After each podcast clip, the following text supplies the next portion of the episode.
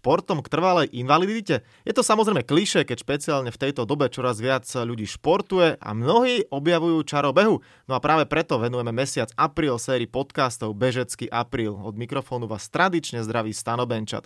Po podcastoch o behu ako takom, strave bežca, sa v najbližších dvoch dieloch budem venovať aj možným nepríjemnostiam spojeným s behom. Ako sa vyvarovať zraneniam a mať z behu čo najväčšiu radosť? Aj na túto otázku budem hľadať odpovede v spoločnosti uznávaného športového lekára, prednostu Ústavu telovýchovného lekárstva Slovenskej zdravotníckej univerzity v Bratislave Pavla Maloviča. Pekný dobrý deň. Dobrý deň prajem všetkým priaznivcom behania alebo vôbec akéhokoľvek pohybu, pri ktorom využívajú dolné končaty.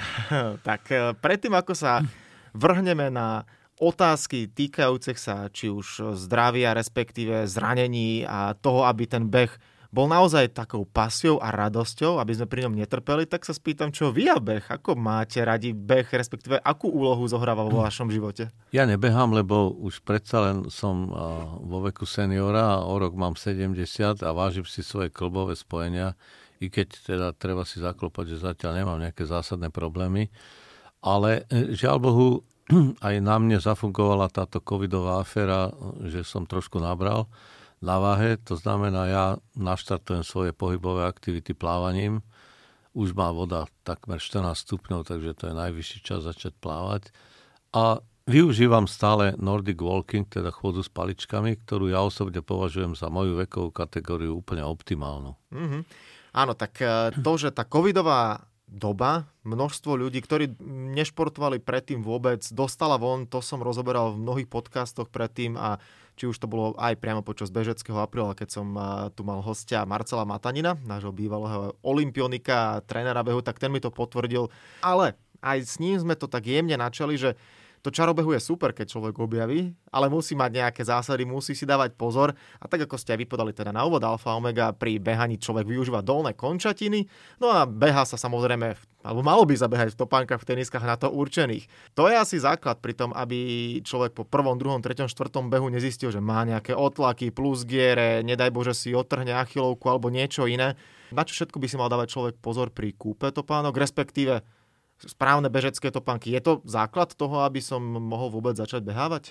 Tak keď stojím, tak stojím na ploche, plocha na ploche. Chodidla predstavujú istú plochu, ktorá má svoje variácie. Každý človek má inú nohu a dokonca prava s ľavou nemusia byť identické, čo sa týka kostnej stavby alebo teda vôbec pozície klbov alebo prstov alebo vôbec všetkých súčastí, ktoré za nohu pokladáme.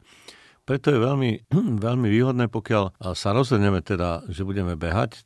Rozdiel je samozrejme, či budeme behať po rovine v lese, alebo ten budeme používať trail, že budeme chodiť po prekažkových povrchoch, tak e, musíme sa rozhodnúť, že teda už sme sa rozhodli, že budeme behať, že nebudeme behať bosy, ale použijeme nejakú obu. E, jednak tú obu môžeme použiť aj tú barefootovú, ktorá sa blíži vlastne ako keby sme behali bosy, lebo tam tá podrážka zvyčajne nemá viac ako 3-4 mm, alebo potom, či použijeme bežeckú topanku. Ideálne samozrejme by bolo pre každého človeka, keby mohol si na mieru vybrať svoje bežecké topánky. To však nejde, pretože je to párová obu a musíme rešpektovať isté pravidlá aj firmy, ktorá tú obu vyrába, ale aj naše vlastné problémy. Ja osobne za ideálne považujem predtým, ako sa začne behať, aby som poznal stav svojich chodidiel. Stav svojich chodidiel poznám na vyšetrení u podiatra alebo podológa. Človeka, ktorý sa zaoberá nohou od členku nižšie, ktorý rozozná všetky disbalancie alebo ne, e, nejaké vrodené chyby alebo získané záležitosti, proste zistí situáciu nohy a podľa toho nám navrhne, jednak či musíme nosiť ložky, alebo nám pomôže navrhnúť nejaký druh obuvy. Je faktom, že treba rozlišľovať to vyšetrenie statické a dynamické. Statické, dynamické je veľký rozdiel, pretože keď stojíme, tak nebeháme. Hej? Ale dynamické vyšetrenie nám ukáže, aký sme v pohybe. Znamená, ideálne je podologické vyšetrenie u človeka, ktorý má na to prístroj, ktorý nám určí v rámci pohybovej aktivity, ako nohu kladieme, akým spôsobom sa dotýkame, teda povrchu, ako zohýbame špičku, ako dopadáme na petu a všetky tie signály, ktoré sú veľmi dôležité pre to, či budeme nosiť vložky a akú obu budeme nosiť. Principiálne samozrejme všetky veľké firmy rešpektujú problém bežcov bez ohľadu na to, či boli vyšetrení alebo neboli vyšetrení. To znamená, každý sa snaží upraviť tú podrážku tak, aby vyhovovala behu na zvolenom teréne. Keď sa niekto rozhodne behať po tvrdom povrchu, či už je to asfalt, alebo betón, alebo proste niečo iné, čo kryje komunikácie bežné, alebo teda beha po ľade, keď je zima, alebo beha po zmrznutom povrchu, tak ten si musí veľmi dobre rozmyslieť, že aký druh obuví si zakúpi, alebo teda získa. Tá podrážka zvyčajne máva viacero vrstiev, určite dôležitá je samotná podošva, pretože tá, tá by mala byť prispôsobená povrchu. Keď je to trailový bežec, tak ten musí mať aké, ako keby kolíky alebo štuple, podobne ako má futbalista na, na svojich kopačkách. Ale keď je to bežec, ktorý bude behať po rovnom povrchu, alebo teda nebude robiť prekažkový beh, tak ten by mal mať v úvodzovkách normálnu obu. Ako som už povedal, má viac vrstiev. Dôležitá je úplne najdôležitejšia možno tá stredná vrstva, ktorá nám hovorí o odpružení toho chodidla. Isté, že začneme radšej zo zadu, kde je peta. Peta je veľmi zraniteľná. Závisí síce podľa veku a podľa toho, že aké mal človek predtým s tou petou problémy. Či náhodou nemá ostrohu, čo je výrastok, ktorý vyrasta z petnej kosti, alebo či v minulosti v detstve neprekonal nejakú rastovú poruchu, tzv. morbus Haglund, čo je aseptická nekroza, ktorá bohužiaľ medzi 12. a 15. rokom u chlapcov, medzi 10. a 13. vekom u dievčat sa vyvíja a je to bolestivé ochorenie, respektíve poškodenie petovej kosti, ktoré neskôr, pokiaľ je neliečené, sa môže prejaviť aj v tom, že má ten bežec problémy s achilovkou. To znamená, máme petu, Určite každá obuv má svoj charakteristický košík, do ktorého položí petu a tá peta je odpružená patričným spôsobom, pretože to je veľmi dôležitá prevencia, toto odpruženie, aj predtým, aby sme nezískali nejaké ponamahové problémy hej, a prípadne nejaké úrazy.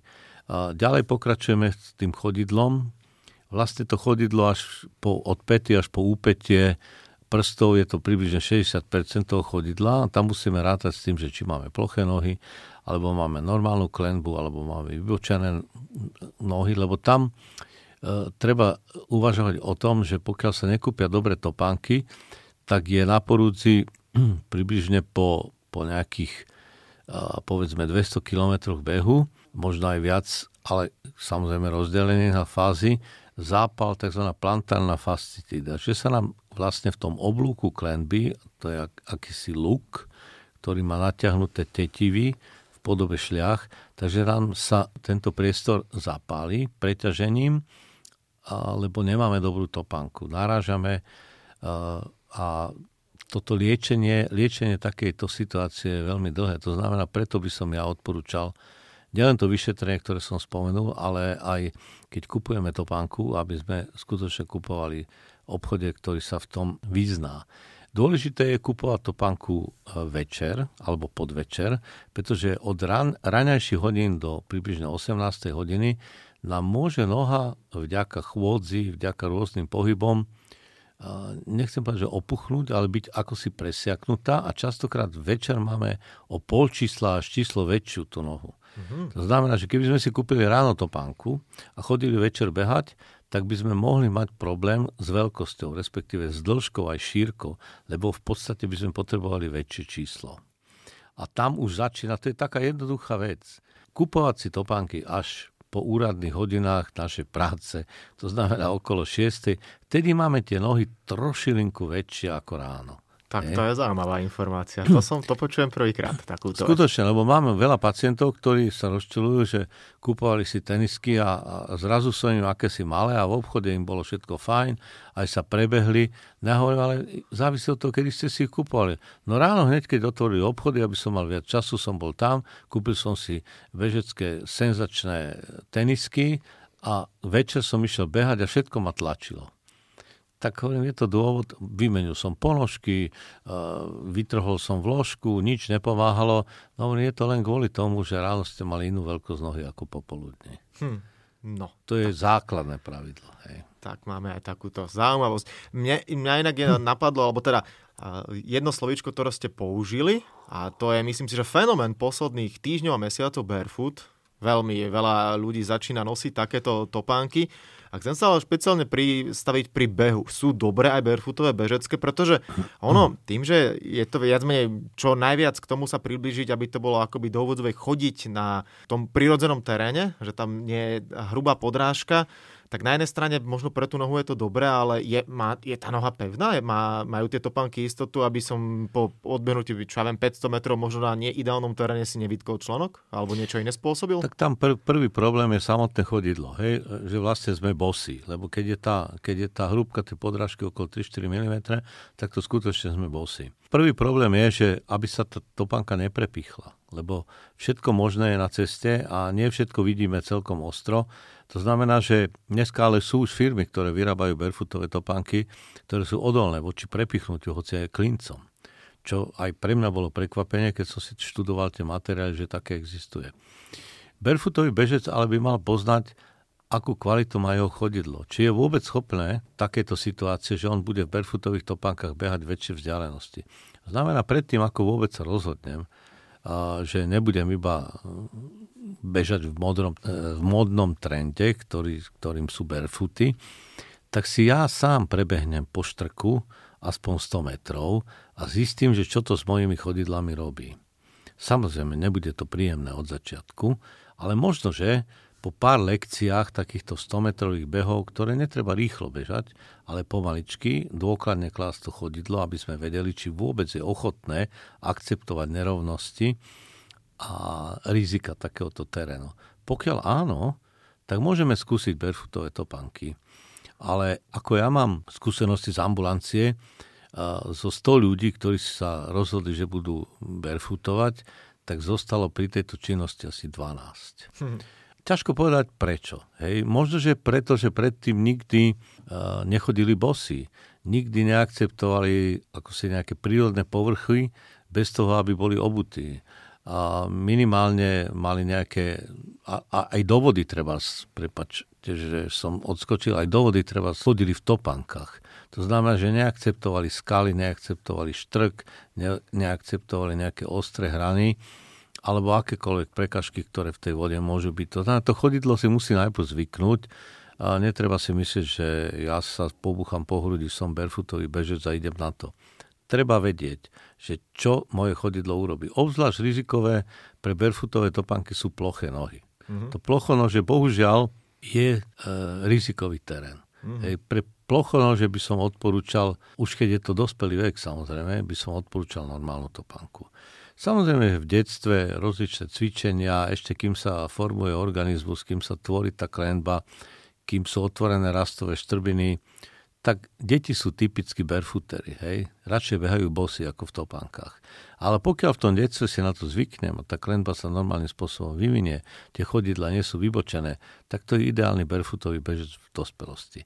Ono sa to všetko láme v puberte, Láme sa to aj kvôli tomu, že či ten, či ten bežec, bežkyňa perspektívna uh, trpí tými hormonálnymi zmenami pubertálnymi alebo cez ne preletí ako blesk.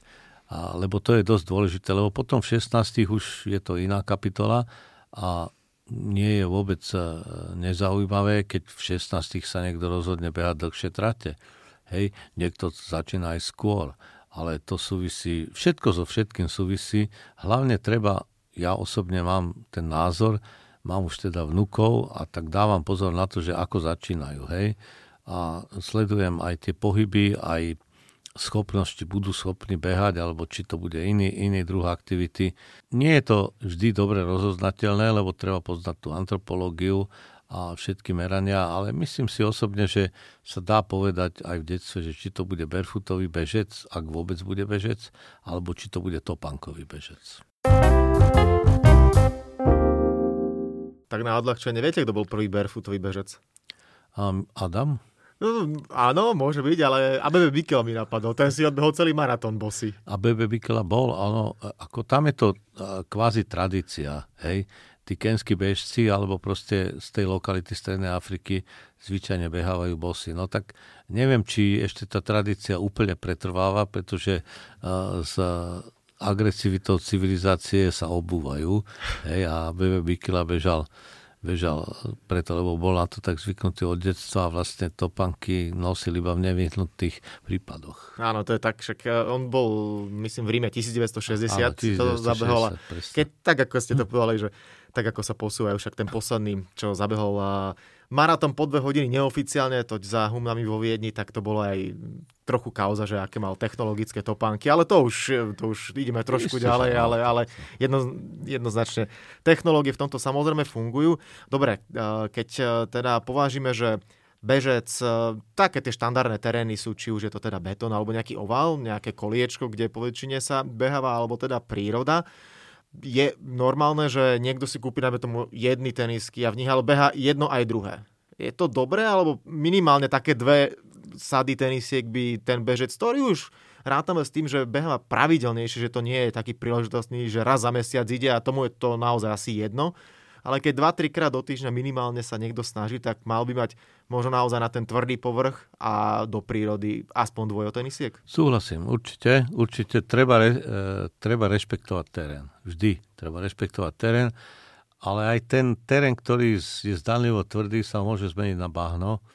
Hej, to znamená, že treba si všetko vyskúšať, ale ja osobne si myslím, že bežec, ktorý sa tomu naozaj štandardne bude venovať, je odhodlaný a nepolaví vo svojom úsilí, musí mať minimálne dva páry bežeckých topánok a ešte lepšie tri, lebo keby sa vydal na trailové behanie do lesa, tak tam treba naozaj tú špeciálnu podrážku, kdežto medzi betónom, asfaltom a klasickým trávnikom alebo bekším povrchom nie je až taký veľký rozdiel, ale aj tak by som reskiroval a mal by som teda jeden, jedny topánky na tvrdý povrch, jedny na prírodný povrch a jedný na trail. Pokiaľ mm-hmm. sa vôbec niekto začne venovať tomu trailu, lebo toľko, toľko ľudí zase nie je, koľko to beháva. Áno.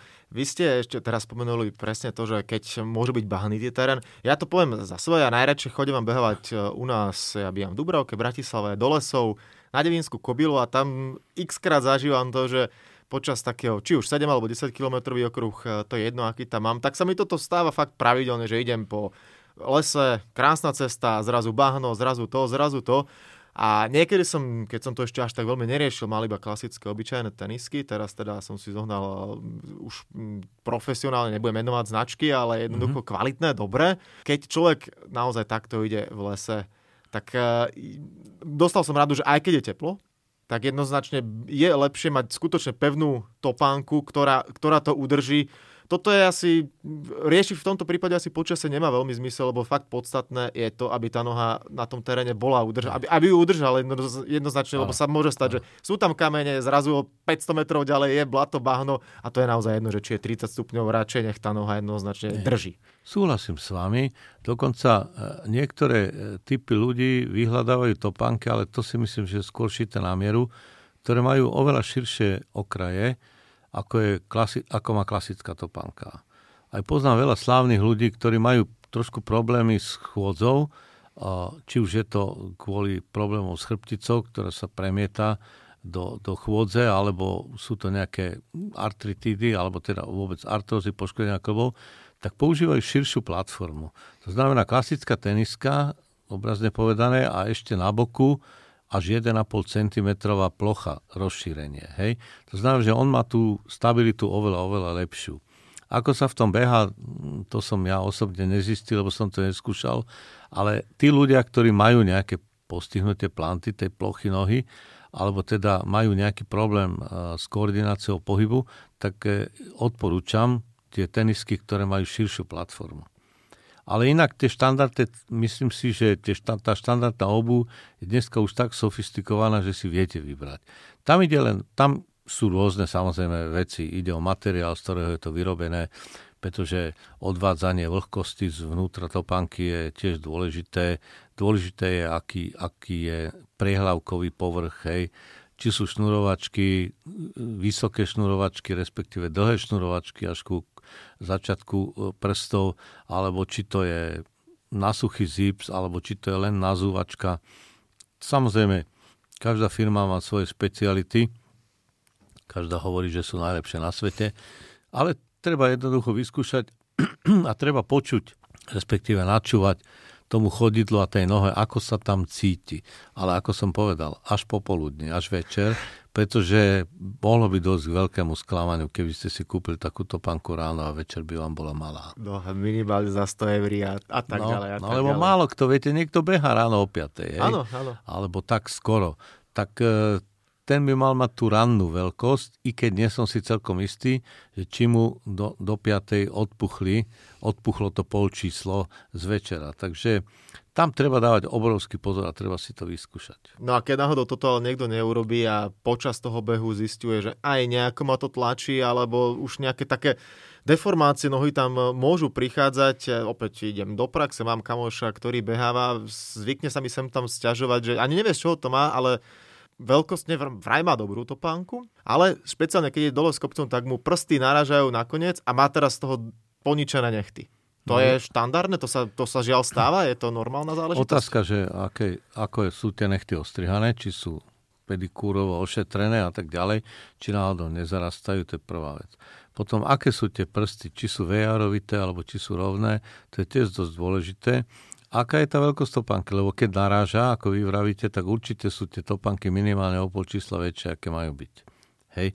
To znamená, to treba dať na to pozor a pokiaľ takýto problém nastáva a on vie, že v ktorej fáze dňa nastal a pri akom sklone, tak ja by som mal k dispozícii vo vrecku kúsky molitanu, ktorými keď začnem cítiť tento problém, tak by som si dal do špičky tie kúsky molitanu. Mm-hmm. Podotýkam molitan úplne mekučky, žiadne nejaké vymyslené fabrické e, produkty, ale obyčajný, obyčajný molitan k dispozícii a vtedy by som si tú špičku vypchal.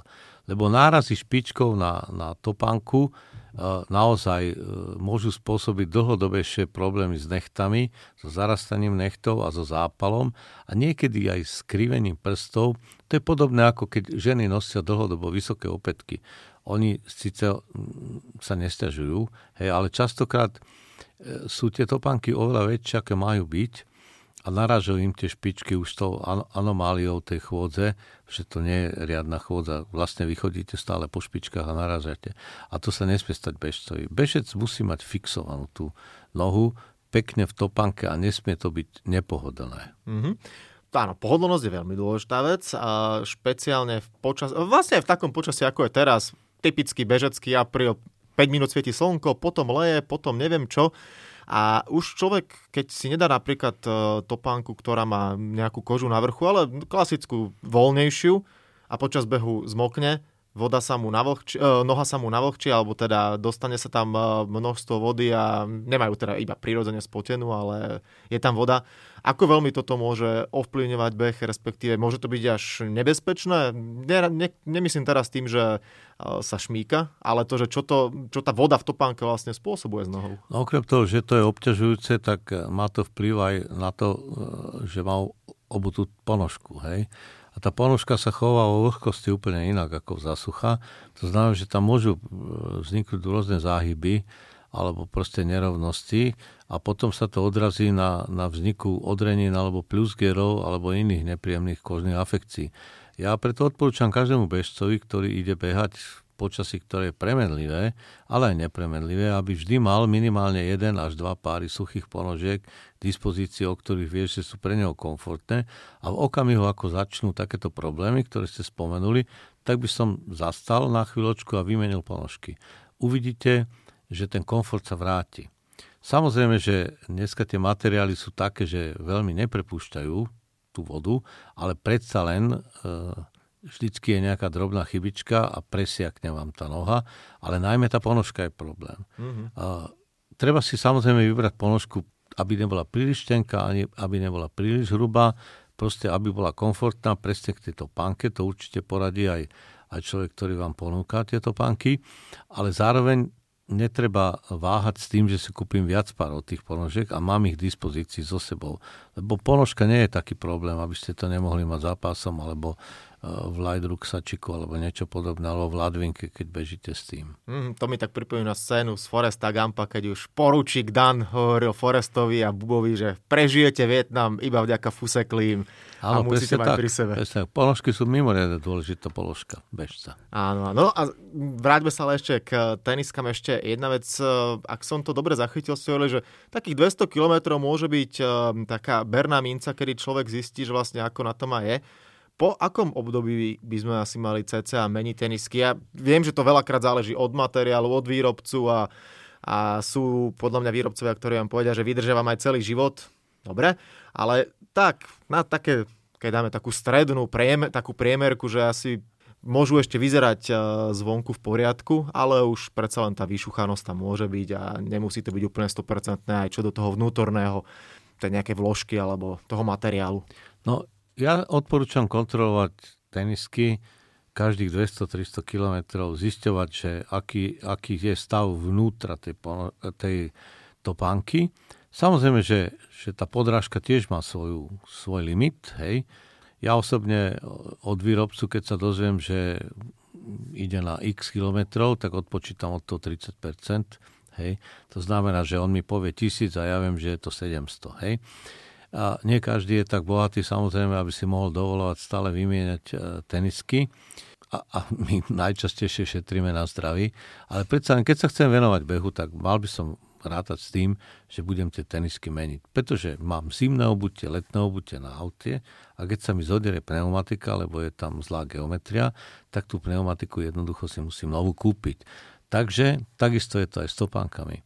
Ak mám diskomfort v topánke a nezapričinilo to ponožky, moja noha, ale je tam problém už, že to vnútro uh, sa tak, ako by som povedal, trošku šúverí, alebo má, má, vykazuje známky uh, nekvality toho materiálu, že sa drobí, alebo mám pocit, že je v nej v tej topánke piesok, i keď tam ten piesok nie je, tak určite by som zašiel teda k obuvníkovi, pokiaľ chcem ušetriť a spýtal sa ho na jeho názor a on rozhodne povie, že to opraví, ale uh, neviem, ako by to opravilo, ja by som to vymenil. Mm-hmm. Ak teda som taký, že milujem beh a chcem sa tomu venovať, tak by som mal mať nejaký zásobník peňazí na to, aby som si mohol vymieňať tenisky, keď je to potrebné. Tam paušal nie je.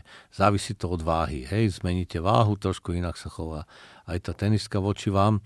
Zmeníte terén, zmeníte spôsob behania, akákoľvek zmena sa podpíše na percente tej, tej amortizácie tenisky. Len to treba stále sledovať. To vôbec nie je nejaké narcisistické, že si sledujete svoje topánky a nohy.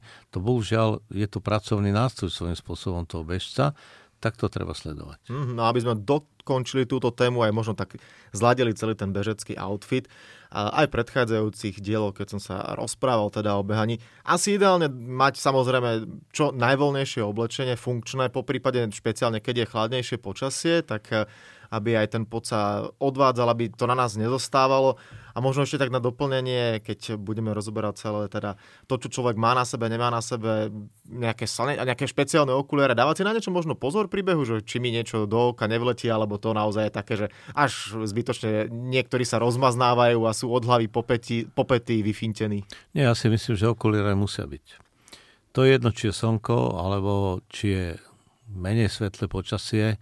A vždy je riziko pôsobenia ultrafialových lúčov, aj keď je pod mrakom. Hej, zvlášť v letných mesiacoch to slnko má nebývalú silu, to znamená, musí mať e, skvelý UV filter. Ďalej prachové častice, e, čokoľvek, čo poletuje vo vzduchu, sa vám dostane do oka.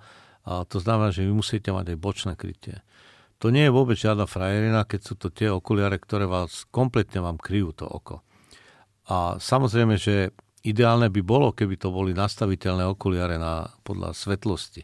Hej, to znamená, že keď slnko, sú tmavé a tak ďalej. E, nie vždy sa to samozrejme každému podarí v správnej kvalite kúpiť, ale to by som si dal, dal na tom záležať, pretože ten zrak je veľmi citlivý a stačí jedno prachové teliesko alebo nejaká drobnosť zo šišky, treba, keď máme ihličnany alebo niečo podobné sa vám dostane do oka a je po nálade a je aj po pôžitku.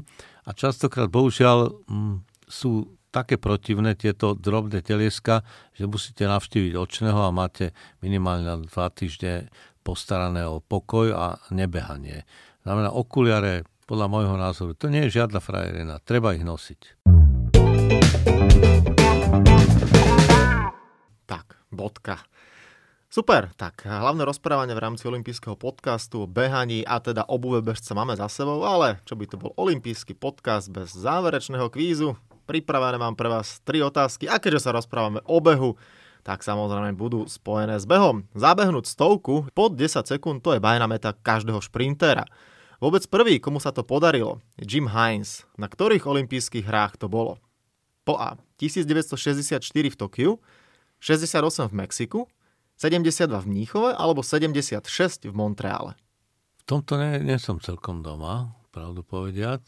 A som začal ten šprint vnímať, isté, že u tých bežcov po 10 sekúnd, ale skôr uh, z pohľadu dopingového komisára.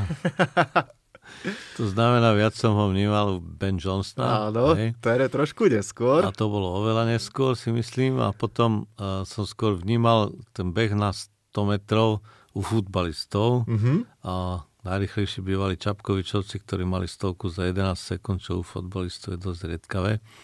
A Jim Hines to, neviem, neviem to špecifikovať, ale bolo to v 70 rokoch.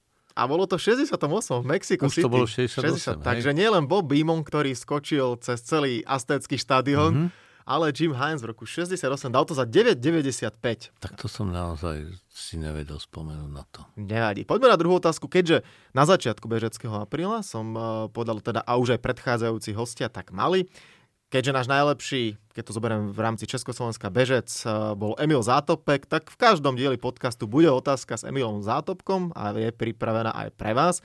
Emil Zátopek počas svojej kariéry prekonal dokopy 79 rekordov, keď počítame československé, teda tunajšie domáce a svetové. Budem sa teraz pýtať len na tie svetové. Z tých 79 skúste si typnúť, koľko z nich bolo svetových a budete mať toleranciu 5. 4 alebo 5, ale neviem. Ešte viac. Nie som v tom doma vôbec. Predstavte si, že až 18. 18, 18 krát prekonal Emil Zátopek svetový rekord. Ja len si pamätám, keď mi on osobne hovoril, že ja si pýtal som sa ho, jak ste trénoval? On že no jo, vstanú V4, dám si Kanady, tie 30-40 kilákov a pak jdu do práce. Hm. Takže to, to je od Zátopka si pamätám, že on bol vyrobený bežec, hej ako jeho talent, samozrejme tam existoval nejaký drobný, ale inak si myslím, že jeho najväčšou devizou bola absolútna, absolútna vytrvalosť a ochota ísť nie cez jeden typ bolesti, ale aspoň cez tri typy bolesti a samozrejme povzbudzovanie aj zo strany nežného pohľavia. Presne tak. No a nežné pohľavie bude mať svoje zastúpenie aj v záverečnej tretej otázke. Pretože bude, budeme mať dva fenomény a tu budete mať 50 na 50, ktorý bežec, alebo teda bežkyňa, má najviac titulov z majstrovstiev sveta. Je to teda buď Jamajčan Usain Bolt, alebo Američanka Alison Phoenixová. Kto má viac medailí? Zlatých, podotýkam. Phoenixová. Áno, Alison Phoenixová má 13 zlatých ano. medailí z majstrovstiev sveta. Obrovský fenomén, ešte viac teda ako... Usain Bolt, Usain Bolt bol špeciálny prípad, viete, lebo on keď si všimnete, pozeráte, ako pretekal, tak on nikdy neurobil viac ako 2, 3, možno 4 preteky a nikdy to nebolo dlhšie ako mesiac, lebo on mal, on mal abnormálnu rozťažiteľnosť svalových vlákien, ktorá samozrejme mu e, nepomáhala len vo výkone, ale pomáhala mu bohužiaľ aj v tom, že musel častejšie regenerovať. A okrem toho jeho fyzionomia pripomínala pštrosa, čo mal čo mal spôsobené aj tým krátkým trupom a špecifickým postavením panve a chrbtice, čo ho urychlovalo v civilnom živote handicap, v behu výhoda. A ja si pamätám na, tú, na ten problém, keď začali sa s ním zaoberať fyzioterapeuti, že mu napravia chrbticu a upravia panvu, okamžite spomalil. Mm. To znamená, že aj to je aj príklad iných športovcov, že oni v podstate vynikajú v tom danom športe, ale ich fyzické dispozície nie sú až také výhodné pre normálny civilný život. To Usain Phelps, eh, teda Usain Bolt, Michael Phelps a ďalší, ďalší športovci.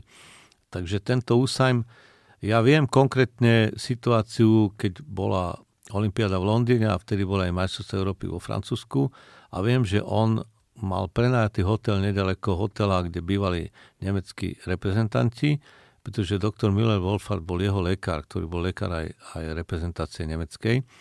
A on chodil, on proste po všetkých typoch tréningu chodieval za Millerom Wolfartom, aby sa o neho staral a viem, že aj počas celého svojho vrcholného atletického života bol v Mnichove na klinike u Millera Wolfarta ako doma, pretože on sa práve staral o tú abnormálnu kvalitu svalových vláken alebo nekvalitu, že Miller Wolfart bol najväčší expert a je to dnes podľa mojej mienky najväčší expert na svalové zranenia a typy rôznych poškodení svalových vláken.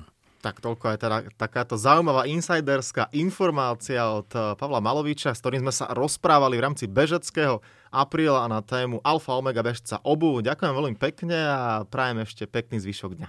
Ďakujem napodobne všetkým, ktorí boli tak trpezliví a počúvali.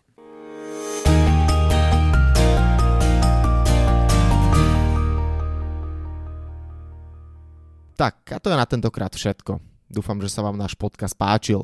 Prihláste sa na jeho odoberanie vo svojej podcastovej mobilnej aplikácii na platformách Google Podcasty, Apple Podcasty a Spotify. Podcast môžete podporiť tým, že ho odporúčite niekomu z okolia, alebo náš podcast ohodnotíte na Apple Podcastoch, veľmi nám to pomôže. Všetky olympijské podcasty nájdete na stránke www.olympic.sk lomka podcasty. Svoje postrehy, názory na aktuálny podcast mi pokojne napíšte na môj mail stanobencat.gmail.com Rovnako tak mi môžete napísať tipy, s kým alebo na akú tému by ste chceli počuť podcast v budúcnosti. Volám sa Stanislav Benčat a budem sa tešiť na vás pri ďalšom dieli. Tak teda zatiaľ sa majte a všetko dobré.